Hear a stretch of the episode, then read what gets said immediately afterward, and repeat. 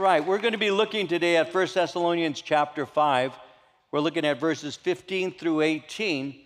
And as you know, those of you who've been with us for a while, I like to give a prolonged introduction so that you have a sense of the passage, where it's going. I'll give to you a few reminders so that those of you who are joining us today and haven't been part of this study might be up to speed as we get into the verses we'll be looking at.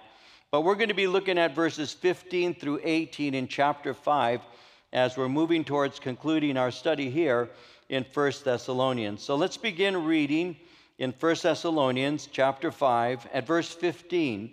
I'll read to verse 18 and we'll get into our study. Paul writes, "See that no one renders evil for evil to anyone, but always pursue what is good, both for yourselves and for all. Rejoice always. Pray without ceasing. In everything give thanks, for this is the will of God in Christ Jesus for you." And so as we're going through this particular portion of Scripture, and as we've been going through 1 Thessalonians, Paul has just spoken to the church and given an order. He had given commands related to being at peace in the church. Remember here in verse 13, as he concludes it in chapter 5, he had commanded, "Be at peace among yourselves." And so he ordered them to be at peace. Now, up until this chapter in this book, Paul has been basically commending the health of the church. From chapter 1, you can see his commendations, the good things he's saying about these Thessalonian believers. He began in chapter 1 by speaking of their faith and their love. He spoke of their patience of hope. He gave reference to the Spirit-filled power that they evidenced, their faithfulness. He went on to commend their steadfastness under affliction and persecution, their evangelistic efforts, how they rejected idolatry and became a testimony to the lands around them.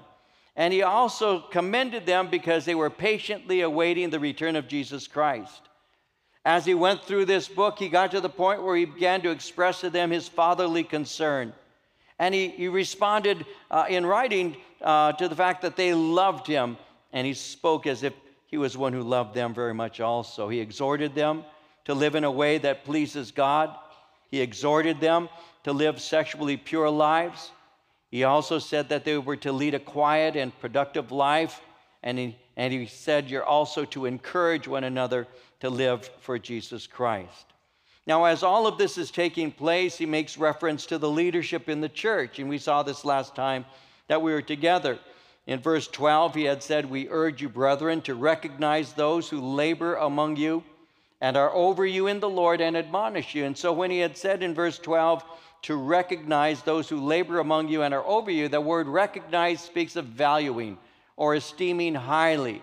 So he is saying in all of this, I want to remind you that your leadership was placed there for a reason. And you should value them. You should esteem them highly for the work that they're doing for the Lord amongst you. They should be honored for this.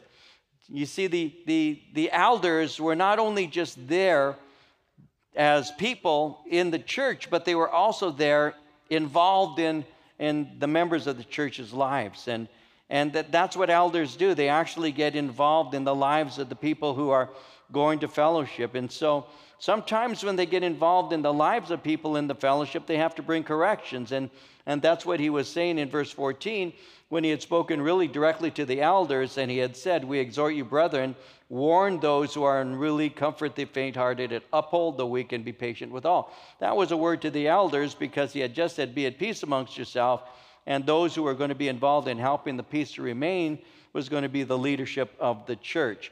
So the spiritual overseers taught them, cared for them, visited them, protected them, and they should be honored for their labor as well as their love. And instead of being resented as people who were intruders in their personal lives, they should be valued for the things that they do. You see, the leaders that he's speaking about loved the sheep, and because they did, they should be loved by the sheep in return. The sheep needed to understand something. They needed to understand that the church is an organized organism, and under the organization, God has placed leadership in that church, and the leadership there is actually a gift to the sheep. The leaders of the church are actually a gift to the body of Christ. We know that because Ephesians 4:11 and 12 says that. It says, He himself gave some to be apostles, some prophets, some evangelists, and some pastors and teachers for the equipping of the saints, for the work of ministry, for the edifying of the body of Christ. God himself gifted the church with leadership is what he's saying there. The word gave there speaks of a gift that was given to the church. That reminds me of Jeremiah 3:15, where God says, I will give you shepherds according to my heart, who will feed you with knowledge and understanding. I will give you shepherds according to my heart. And that's what the Lord has done.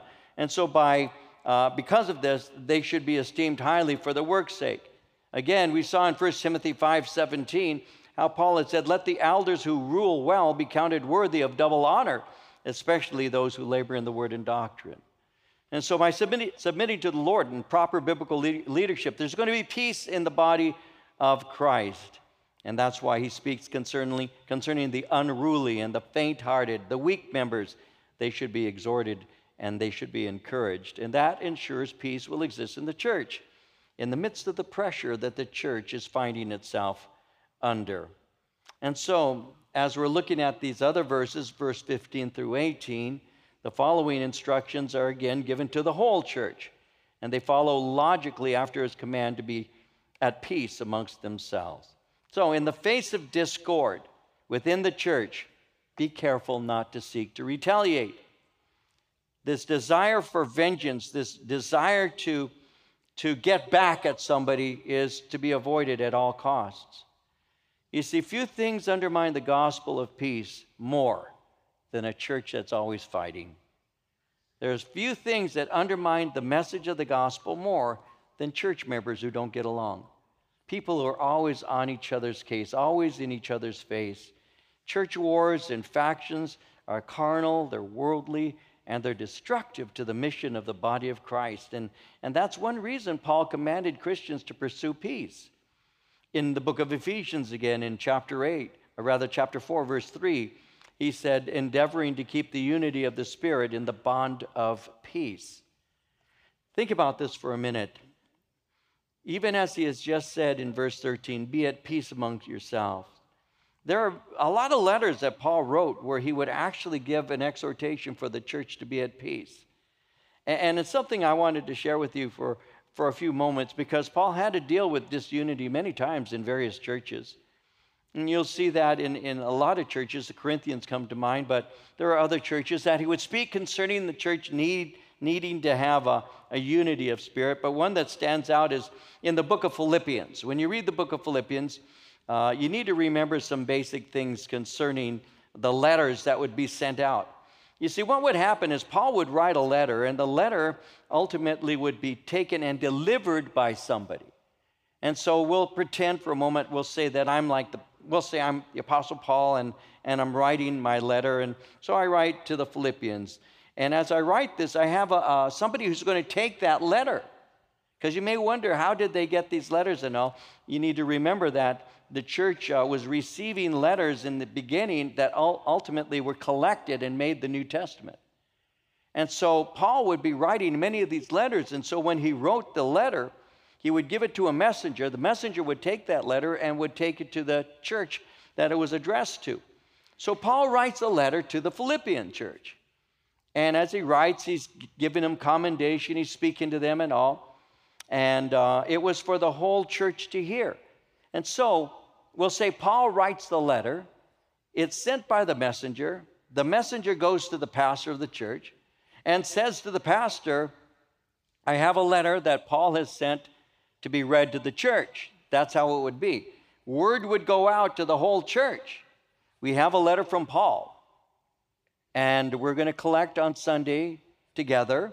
And we're going to hear the letter read to us. So picture yourself like that was us right now. So the word has gone out. There's a letter we've received. You've all come to hear the letter. And you're seated there, and that's what happened with the church in Philippi. They're all seated there, and the pastor comes up and he says, this is the letter of the Apostle Paul to the church of Philippi. and he begins to read. Everybody is listening. It's only going to take 15 minutes or so to read the letter. And then he gets to a certain point in the letter. And he comes to what we call chapter 4. Now everybody's listening to what's being said. And then this is read. And imagine how it sounded when he read this letter and he came to this part. Because in Philippians chapter 4, verses 1 and 2, it reads, "Therefore, my beloved and longed-for brethren, my joy and crown." So as you hear him saying that, your head's kind of swelling a bit, you know, yeah, that's what I am. I'm beloved. I'm a longed-for brother. I'm a joy. I'm a crown. All right. Well, stand fast in the Lord, beloved. And then it gets kind of quiet for a moment. And then he continues reading, "I implore Euodia and I implore Syntyche to be of the same mind in the Lord." He rebuked two women in the church in the letter. A moment before, you're the longed-for one, a joy and a crown, and now you're being pointed out. How would you feel? How would you feel? You're sitting there like, yeah, oh. And that's how important unity was, that it wasn't hidden that there was a problem. See, these two leaders in the church were known to be having a quarrel. They were fighting, and Paul had been notified. And he took the notification as credible and responded to it by saying, "Knock it off." He said, "You guys need to remember who you are. You need to remember your leaders in the church. And there's hardly anything in society that stinks more in the nostrils of unbelievers than a church that is unloving. Very few things smell that bad. A church that's at war within itself." Unity is of utmost importance. And that's what he was doing. He was saying the church needs to be united over the things that matter. And if there's a problem going on, well, verse 15, if there's a problem, see that no one renders evil for evil to anyone, but always pursue what is good, both for yourselves and for all. So he's saying, listen, there are some that are unruly. There are some that are faint-hearted. There are some who are weak. Well, you need to be patient with them, and you need to make sure that no one renders evil for evil to anyone. Don't be retaliating. Don't be after one another. Don't be fighting with one another. Don't retaliate against those whom you think have harmed you. Now, again, we're addressing life in the church, and we're dealing with situations that believers will encounter. I want to say this quickly, but I will say it. When it says, "See that no one renders evil for evil to anyone, always pursue what is good," there are those who use this scripture as well as others to say that you should never, ever seek to retaliate in any form in the sense of using force. That's where some present their case for what is called pacifism. So the question has to be asked at this point, because there are those who use the scripture in that fashion. Is this addressing the use of reasonable force in protecting yourself or someone else? Is he saying we should never use reasonable force? And that is not the context of this passage. You see, there are those who would say that a Christian should never seek to use reasonable force. They will use it in opposition to military service. They'll use it in opposition to serving in law enforcement. They'll say, well, we're Christians, and we should never use any kind of force at all. We should be pacifists. And they call them Christian pacifists. When I was drafted to go into the military, I actually had a crisis of conscience, the first crisis of conscience that I can remember having, related to whether I should go into the military or not, because as a Christian, I don't want to be taking someone's life, and if I'm trained in military service and placed in a position of a combat situation, what am I going to do? And I really did have a crisis of that. Could I take someone else's life? Would I take someone else's life? Now, a lot of us have been in that position. Those who go into the military, that's basically what you have to be aware of, because you don't know. You're being trained. You may be sent into front lines. The Vietnam War was going at that time. They were sending a lot of military troops into Vietnam, and I didn't know whether or not I was going to have to see combat. And so I'm now, you know, going into the military, but I'm thinking, can I, and all of that. And I had to wrestle through this. Does the Bible teach Christian pacifism? You render unto Caesar the things that are Caesar, and unto God the things that are God's. And there is a place for service in the military for the Christian. But I had to come to that conclusion on my own, and I did. And so I got out of the service, and ultimately what happens is I'm listening to a pacifist on a radio program, and he's being asked about using force to protect others. Is that right or is that wrong? And he says it is always wrong to use force. And so the questioner asks him, well, what if you were to come home and your wife was being attacked to be raped by a man? What would you do? Would you use force to protect her? And he says, I would pray for her and for him.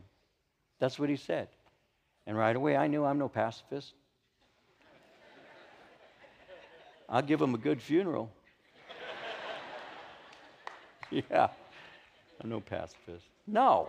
Yeah, no, yeah, we got some guys going, yeah. You know, I mean, there are times when it is the most moral choice to stand up and help the oppressed, to stand up and defend the victim. That's the right thing to do, not the wrong thing. And so we ought to be those who are involved to the best of our ability with reasonableness and all. I mean, I think of the case with Jesus himself when Jesus came into the temple, and there were these money changers, and they were making a profit off of the pilgrims. And the Bible tells us that the Lord Jesus formed a whip, and he drove them out, overturning their tables. There's a time that you respond to evil with the controlled force, just like Jesus did when he cleared that temple. But getting back to it, this is not referring to those moments that are necessary sometimes. This is referring to things going on in the church. And in the church, peace is to be sought for and worked for. It is something to be not only desired, it's something to be preserved. So it's obvious that pursuing peace in the church is to be done, but pursuing peace is not to be restricted to simply church life. I want you to notice that Paul wrote, pursue what is good both for yourselves and for all. So pursuing peace with people in general should be the rule of life. In Romans 12:17, Paul said, repay no one evil for evil. Have regard for good things in the sight of all men. In Hebrews chapter 12, verse 14, pursue peace with all people and holiness, without which no one will see the Lord. So, refusing to hold a grudge and seeking vengeance, well, we know that's not something that comes naturally. It isn't something that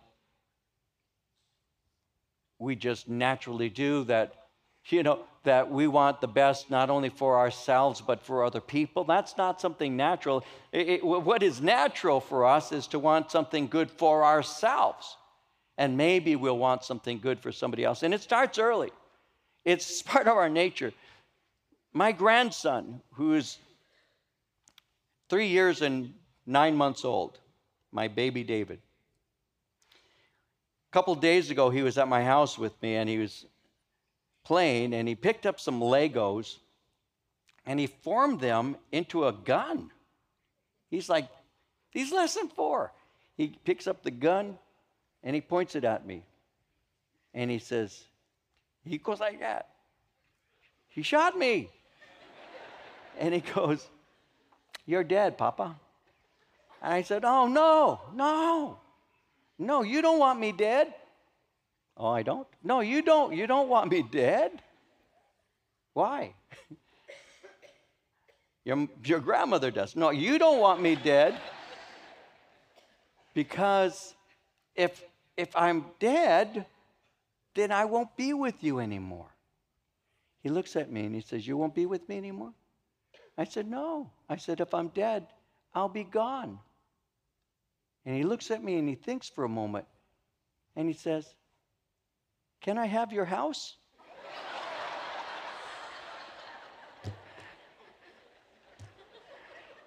Where'd you get that from? So this desire for good for others, you have to learn that.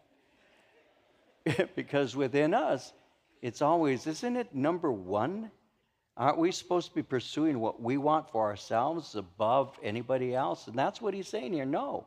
He's saying, see that no one renders evil for evil to anyone, but always pursue what is good both for yourselves and for all. So rather than seeking to retaliate, taking vengeance, and being angry, instead of repaying evil for evil, desire to do good to others. Now, part of the way that you're able to desire good for others is if someone has harmed you, if you've been able to release them through forgiveness. Forgiveness actually means, it speaks of releasing a debt. The word forgiveness is releasing of a debt. That's why Jesus said, as we forgive our debtors, because a debtor owes you something. And so when you forgive, you're actually releasing that person from the debt. And so there are two people who are freed in forgiveness, the debtor and the one who's owed the debt. In other words, two people are forgiven in a sense. Two people are set free, we'll put it that way. The person who has been forgiven and the one who did the forgiveness. Because when you release them, you're released also. And so if I have been forgiven, then I am to forgive others. In Luke chapter 17, verses 3 and 4, we read, take heed to yourselves. If your brother sins against you, rebuke him. If he repents, forgive him. If he sins against you 7 times in a day, and 7 times in a day returns to you, saying, I repent, you shall forgive him. You see, we can forgive because we realize how we've been forgiven. If you've been forgiven, then you can forgive. Ephesians 4:32 says, be kind to one another, tenderhearted, forgiving one another, just as God in Christ forgave you. And so I have been forgiven much, and I ought to be ready and willing to extend forgiveness to others. Forgiveness is especially important in relationships, quite obviously, but the relationship of marriage, forgiveness is very important because it's because we fail to forgive one another very often that it leads us to the place of divorce. Not always, but we can harden our heart to reconciliation, and it can lead us to a place where we dissolve that relationship. So forgiveness is a very important thing to do, and we need to learn that amongst ourselves in the church. So, what should my attitude be towards a believer who is difficult? Because indeed, we do have some difficult believers. Sometimes we're married to them. We have difficult ones. So what should we do? What's our attitude? What is our attitude to be like towards a believer who's difficult? Colossians 3:13 and 14, bearing with one another, forgiving one another, if anyone has a complaint against another, even as Christ forgave you, so you also must do. But above all these things, put on love, which is the bond of perfection. And so we pursue. We don't render evil for evil, but we pursue what is good. And it's good both for us and for all. So we pursue. The word pursue means to reach out to or strive for. We reach out, we strive, we pursue what is good. We pursue that which is kind, that which is beneficial or just, that which is generous, and not only for us, but as Christians, but also for others. In other words, our way of life is to be the kind that blesses all people, including non-Christians. And when you think about it, Christians are amongst the most kind, and they should be, the most kind and loving people on the face of the earth. Why is that? Because our God is love. Because our Savior incarnated and demonstrated his love toward us, and that while we were sinners, he died for us. God demonstrated his love to us. And Jesus said, by this shall all men know you're my disciples, if you have love one for another. The fruit of the Spirit, the very first thing that it said is love, and then you see all these descriptors of the one word love. It's not only love, but it's good and kind and various other things. It's made up of a variety of expressions, but what it is it's love. And so as a believer, what I've been called to do is to pursue those things that are good, to care for people, and to demonstrate my love to all people, and that includes those who aren't saved. And that's one of the reasons why Christians are the most generous people on the face of the earth. Because we give. Now, there are those who would argue and say Christians aren't any different than non-Christians. That's not true. There was a book written a few years ago that I purchased that was written by a guy who was not even pro-Christian. He just was a guy who did a book on generosity. And what he did is he took two cities. One was San Francisco, and the second city, I forget the name of the city at the moment, but it was a city in the Midwest, and I'll try to remember it even as I'm sharing this, but it was a city in the Midwest, and it was known for having a large Christian population, and its population is the same general size of San Francisco. And so they wanted to do a comparison to see which city was most generous. Now, we all know here in the state of California that San Francisco is presented as the city of love. I mean, there's been songs written about it and all of that. It's supposed to be a great city and all of that. And we also know it's extremely liberal. And so what he did is he took that city and he used it as a comparison with another city that was known for a large Christian population. And during the Christmas season, they had charitable organizations out there receiving contributions. And so all he did is he looked at the charitable organizations like the Salvation Army and others, and he looked for the totals that came in through the people passing by as they gave in the bucket or whatever. Then he compared it with the conservative Christian city and discovered that the conservative Christian city by far was more generous than San Francisco. And so he did more research as to find out why, and in doing so, discovered that the people who lived in San Francisco believed that they were already doing good when they paid their taxes. So for them, they paid taxes. Taxes went to helping the poor and those in need. And so I can keep my money because enough has been taken out of my check to help them. Whereas the Christians in the other city were saying, not only have taxes come out to help them, but out of my own wallet, I'm going to give. And that's how it works. And so when he says this here, he says, pursue what is good both for yourselves and for all. That has been Christianity all along. We always have done that. In Galatians 6:10, whenever we have the opportunity, we should do good to everyone, especially to those in the family of faith. And so moving on, he gives three commands. Verse 16, rejoice always, pray without ceasing, in everything give thanks, for this is the will of God in Christ Jesus for you. So he gives three commands: rejoice, pray, and be thankful. Instead of living in anger, rejoice. Rejoice because God is in control.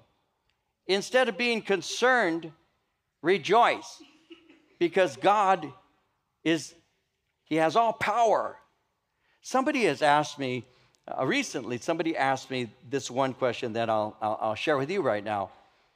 The question was, if you've learned anything in the years that you've walked with the Lord, what is the number one thing you've learned? And I've been walking with the Lord for 48 years in December. That's a long time. What have you learned in 47 years of walking with the Lord?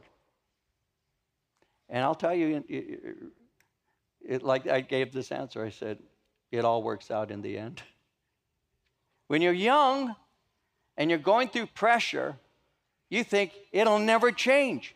You think you're always going to be right here. I'll always feel what I'm feeling right now. And if something doesn't change instantly, I'll be miserable the rest of my life. And that's just not true. Because even as you're going through that, you need to remember that you're going through that. You're not staying there. You're moving. It may feel like you're not because right now that's the only thing that I've got. This is what I'm dealing with. Will I be here forever? Well, I've learned over time, nope. It feels like forever because sometimes it takes a long time. Sometimes it takes a long time. It doesn't go away next week. It doesn't go away next month. It doesn't go away sometimes next year. It may not go away for 5, 10, 15, even 20 years. I hope somebody has hope right now. You're going to go through 20 years of what you... No, I'm teasing you. What I'm saying is, but it, in God, works out. I have had, and I'll show you this in Scripture in a moment, but I have had so many prayers where, God, please do this in my life. And the way he's gone about doing it isn't the way I would have planned it. It wasn't the way I would have planned it. I did not. If I'd have known I was going to go through that desert, if I'd have known I was going to be in that wilderness, if I'd have known I was going to suffer that pain, I probably wouldn't have asked that. If I knew the way that the Lord is going to work it so that he got me in the deepest portion of my life, there are things I more than likely would have said, you know what, I'll pass on that. I'll pass on that. You know, I've been asking you to help me to love people. You know, I've got a what? No, how about I just want to like them? Put up with them. You know, because there are things, and you know what I'm talking about, especially you seasoned saints. You know what I'm talking about. Because you, as a young person, well, your brain isn't even fully formed until you're 25 years old. I mean, you're still learning things. There are still things you're processing, still things you're learning. And so I've learned, and they've asked me, what have you learned? God is good. God is in control. God works in my life. He will be God. I've learned that. And I'm learning that right now. In Romans 8:28, we know that all things work together for good to those who love God, to those who are the called according to his purpose. All things work together. Now, he puts one thing here and one thing over here, and they don't seem to match whatsoever. But the way he works, it has a tendency of eventually combining, and then I'm able to look and say, so that's what you had planned for me. So that's what you had planned for me. In this path that I was taking, that I felt there was no hope and there was no way of rescue, in this path that I was going, where I was so down and out and I was so hurt and so concerned, all along you had something moving into my life, like Jonah thrown over the boat and sinking to the bottom, and all of this garbage that's going on.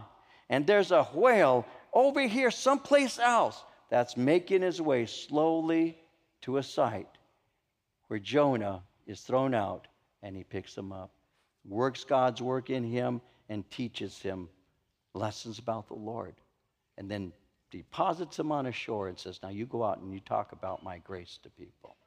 That's how the Lord works, guys. God works.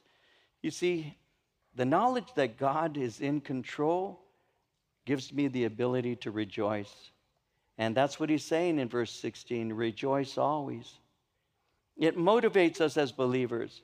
Psalm 13, verse 5, I have trusted in your mercy. My heart shall rejoice in your salvation. Psalm 40, verse 16, let all those who seek you rejoice and be glad in you. Let such as love your salvation say continually, the Lord be magnified. Philippians 4, verse 4, rejoice in the Lord always. Again, I say rejoice. You see, the unique quality of Christian joy is it doesn't depend on our circumstances. Our joy does not depend on the things that we're dealing with at the time. Our joy comes from the Holy Spirit, who produces the fruit of joy in our life. It results from knowing that the Lord is in control and trusting his power and his presence. And that's what happens. The Lord is in control. Now, as I'm rejoicing in him, saying, I know my God is able, I am praying, verse 17, without ceasing, taking my petitions before the Lord, asking God to move. You see, prayer is the outcome of a fellowship with the Lord. And when I pray, it's simply revealing my dependence on him, my intimacy with him. I know that God hears when I bring my needs to him, and I know he provides comfort and joy as I cry to him. We go through things that discourage us. We go through things that concern us. But we can know that he hears us, and the fact that we know that he hears us can encourage us. Call unto me, and I will answer thee, and show thee great and mighty things which thou knowest not. It's an invitation God gives to us in Jeremiah 33:3. The Lord began teaching me of answered prayer very early in my walk with him. I got saved. I was 23 months later. I went into the military. I was going through basic training, stationed at Fort Ord. We got a weekend pass. A friend of mine had an old Buick. Several of us piled into the Buick. We were all from Southern California. I was in Fort Ord, up in Northern California. We piled into this Buick.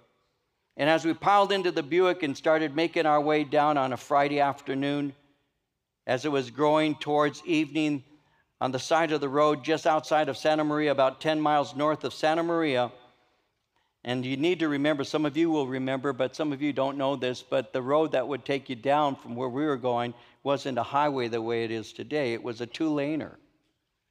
And so as we were coming down on this two-laner going out to Santa Maria, and there was nothing out there, there were no homes or anything out there at that time, the car broke down.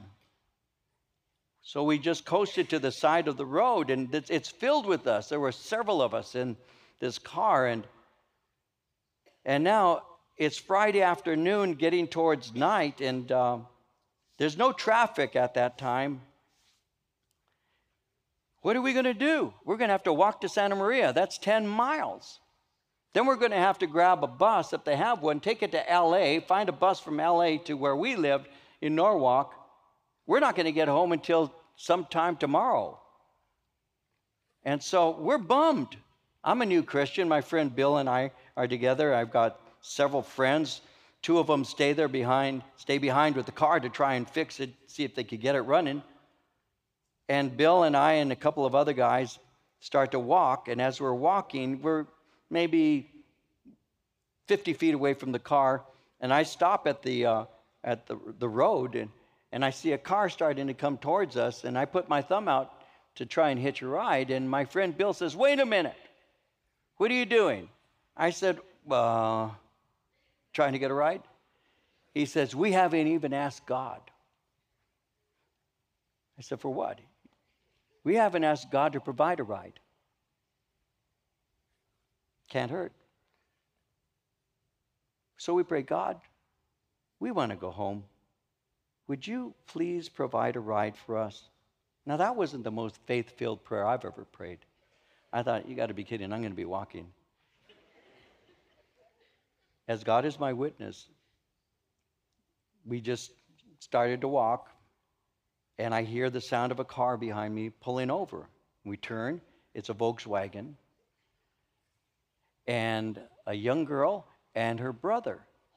And they roll over next to us. Now, there were four of us walking, I think. Four of us, at least four of us were walking. Bill, me, and two others. And the young boy rolls down his window. He's in the passenger side. And the young girl says, "I don't usually do this, but I'm a Christian, and God just told me to pull over and give you a ride." And I go, wow. Wow. And so Bill gets generous, and he says, "You guys can get in the car. We'll see what God wants to do for us." And I'm thinking, no, no. Put me in that car. We'll see what he wants to do with them. They're not his children. Those are unbelievers. They're pagans. Leave them here. No. We throw our friends in the back seat of this Volkswagen, and the girl says, we're going to drop these guys off at, because we said, we're Christians too. We just prayed that God would give us a ride, and you pulled over, Matt. Oh, this is amazing. She says, good, that makes me feel more at peace. And we said, these guys are pagans, but they're okay. And we did. So give them a ride and show them how good God is, and then come back if you'd like. And so we begin to walk again, and now, I mean, our footsteps are light. Look what God has done. What's he going to do for us now? Within 20, 30 feet of walking, a van, Volkswagen van, pulls over, and the guy rolls the window down from the driver's side. He rolls it down, and he says, "You guys need help. You need to understand the context. It was during the Vietnam War. We were military guys." This guy was a hippie. Hippies didn't like military guys. They didn't like military guys. He just would have soon driven over us as to help us. They didn't like us. And we're obviously military guys. And so he says, "You guys need help?" And we said, "We do." And he says, "Hop on in." So my friend Mike climbs in the front, and Bill and I climb in the back. They have no seats there, just some beanbag kinds of luxury items. And the guy driving is not a Christian. My friend Mike Feeney and he began to talk. Mike was not a Christian, but the guy in the back was a believer. And so the guy in the back begins to visit with with Bill and me, and says, hey, yeah, I'm a believer in Christ. And we share the Lord. They drove us, we were going to Norwalk. They drove us all the way to Norwalk from 10 miles outside of Santa Maria, dropped us off in Norwalk, then drove my friend Mike Feeney to Huntington Beach where they lived and dropped him off at his house. And so that's when I started seeing, my God is able. My God is able. My God can provide. You have not because you ask not, or you ask amiss, hoping to consume it upon your lust. You pray according to the will of God and trust your Father. He will provide. Understand that, and that's why we pray without ceasing. God teaches us this. In Psalm 39:12, hear my prayer, O Lord, give ear to my cry, do not be silent to my tears. And the Lord will work in that way. In 1 John 5:14 and 15, this is the confidence that we have in him, that if we ask anything according to his will, he hears us.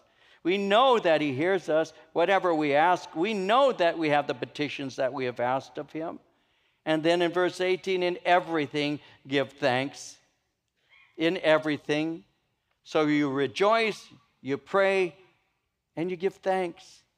Notice in everything, he says, not for everything, because there are things that you go through that are so difficult that obviously were not God's plan. The enemy was involved and human beings were involved, but you can in everything learn to give thanks because you know that God is with you. As it says in Romans 8:31, what then shall we say to these things? If God is for us, who can be against us? You see, the knowledge that God is for us gives us the ability to be thankful. Someone said to the Christian who really trusts his Father's providence and believes that his prayers are heard, every moment's occurrence will be just that which he has prayed for, the fulfillment of our Father's will. So we give thanks. Thankfulness isn't an obligation or a duty. It's a possibility in every joy, even in every sorrow. It's the thing that keeps us going. And the thing that keeps us going the most is the knowledge that God's in control. The thing that keeps us going is trusting our Lord. It's a knowledge that he's working in and through everything that we're going through. We learn to give thanks when we have a strong faith that God is in control. He's on the throne. And though we may find ourselves confused or struggling, we will trust him in everything. You know, one of the stories that all of us are familiar with that I can refer to is the story of Job. When you see chapters 1 and 2, you see that God had called a meeting, if you will. The angels had shown up as well as Satan. And God, in seeing Satan there in this meeting, he says, what have you been up to? And Satan says, well, I've been going to and fro throughout the earth. When you look at that and you study the passage, what's actually taking place is God is calling him to give an account. What have you been up to is an order from the sovereign Lord. You give an account of what you've been up to.